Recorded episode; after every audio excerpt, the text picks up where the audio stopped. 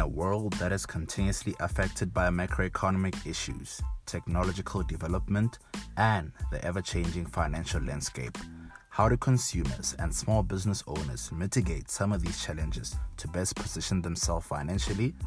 On this episode, we have thought provoking discussions about finance and we attempt to find solutions on how to manage your money better. I am your host, Leaho Babo, a public speaker, an economics honors student, an investment management graduate, and an aspiring philanthropist. Welcome to Finance Matters with Leaho. Hello, everyone. Welcome to another installment of Finance Matters with Leaho, your one stop shop for financial education and everything investment related. The first two episodes of the podcast will focus on consumers and how they can have some cash remaining after they meet their financial obligations. For this episode, I would like us to move to the business side of things. I think today's topic is especially relevant because of the way that business climate has been negatively impacted by the coronavirus. Today, I would like to talk about why it's not sustainable to value the profitability of your business based on sales. I think that this is a very common problem with new small businesses. People tend to value profitability of their businesses solely based on sales, and that is wrong and misleading. The reason why it's wrong is because sales easily misrepresent how long a business will stay alive in the market and whether that business is actually feasible or not. If you ask me, I think it is actually quite scary how some small business owners are so fascinated by sales. The slightest indication of an increase in sales, and you will see a business owner thinking that the business is thriving and that the business has made it. And honestly, I do not blame them. I don't blame them for acting this way because I think, firstly, the narrative of entrepreneurship needs to be corrected. It needs to be corrected because frequently businesses are reminded that they need to sell some more or they are asked how much they are turning over. And this has become so severe that this has become a central point of thought. As a result, small business owners have started focusing on gross profit on its own. As long as they make more than they spend on producing or buying the goods that they sell, then everything is good which is not always the case. It's not always the case because there are other costs that a small business owner needs to be considerate of. So, I have selected two small businesses as case studies to demonstrate why it's not sustainable for you to value the profitability of your business on its sales alone. Also, just to make my explanation more understandable, I have gathered a list of some of their monthly expenses and streams of income. Additionally, I have created dummy financials. Please note that these financials are not a direct representation of how much these businesses actually make. So, the two small businesses that I chose are Dress by Cat and Move It Removals. Proudly black owned, and they both originate in Pretoria. Dress by Cat specializes in bespoke suit tailoring and Move It Removals operates in the space of transporting household furniture and appliances. Now, since these businesses provide different products or services, we can expect them to have different sources of revenue and expenditure. Let us start off by assessing the financials of Dress by Cat. Please work with me if you can. Just grab a pen and paper so that you can scribble some notes as we get through the content. So, let us say that Dress by Cat makes 35,000 rands from selling tailored suits. And if it costs, if fabric costs 11,000 rands, gross profits amounts to 24,000 rands. This looks reasonable. It seems as if the business is profitable and that it can survive any economic trouble that may come its way. Quite the contrary. It's actually not the case because there are other expenses which have not been recognized and if you're one of those people who value profitability based on how much you are selling, that is not the right way to do it.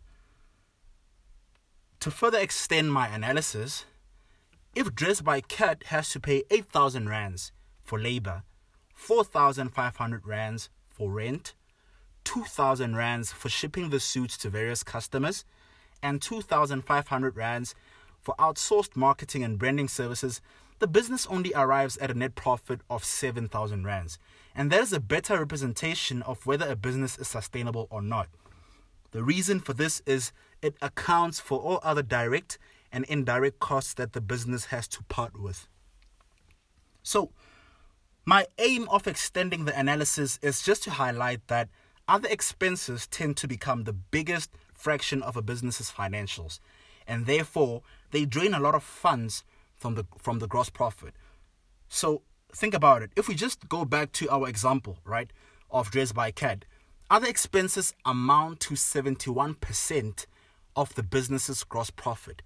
And of that profit, the business only walks away with a 29% net profit. So, had we assessed had we only assessed the profitability of Dress by Cat with sales and gross profit, we would be under an impression that the business retains 69% of its sales. That is a large variation in percentages between gross profit and net profit. Although the business is making profit, having 7,000 remaining from a 35,000 rands turnover is not sustainable. That is only 20% of the sales that the business has made.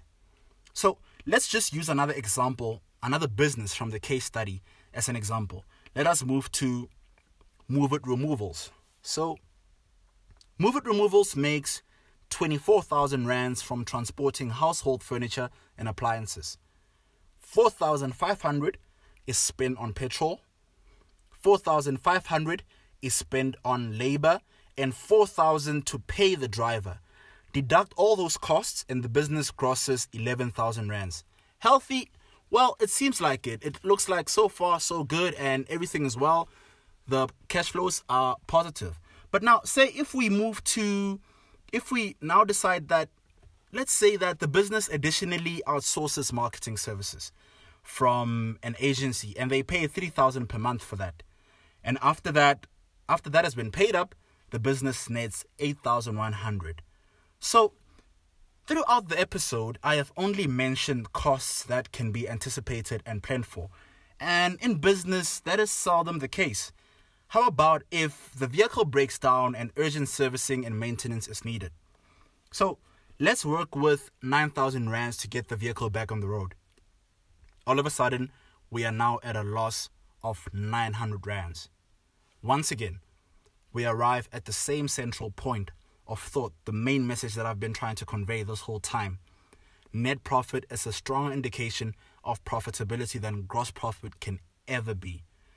Because if you're going to value your business on sales and gross profit only, you only recognize other ex you won't you don't get a chance to recognize other expenses that the business is incurring and you you pos- you probably won't find alternatives, alternative methods that you can use to minimize your current costs.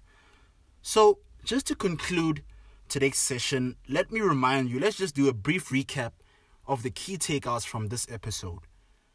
1. Do not value profitability and sustainability on the quantity of the sales that you make.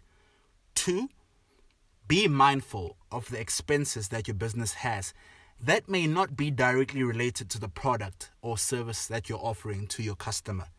And lastly, it is essential that your business has reserve cash for unplanned events that may arise. The goal for your business is to realize positive net profit or at least break even.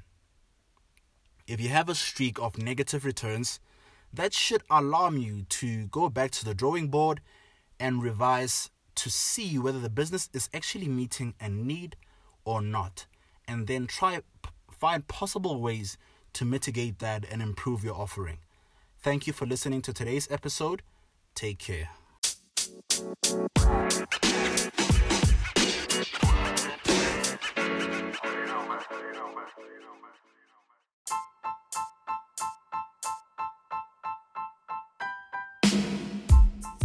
You can follow me on different social platforms to share some of your thoughts. My social media handle is Leacho on Instagram, Twitter, LinkedIn, and Facebook. Please remember to subscribe and share the podcast.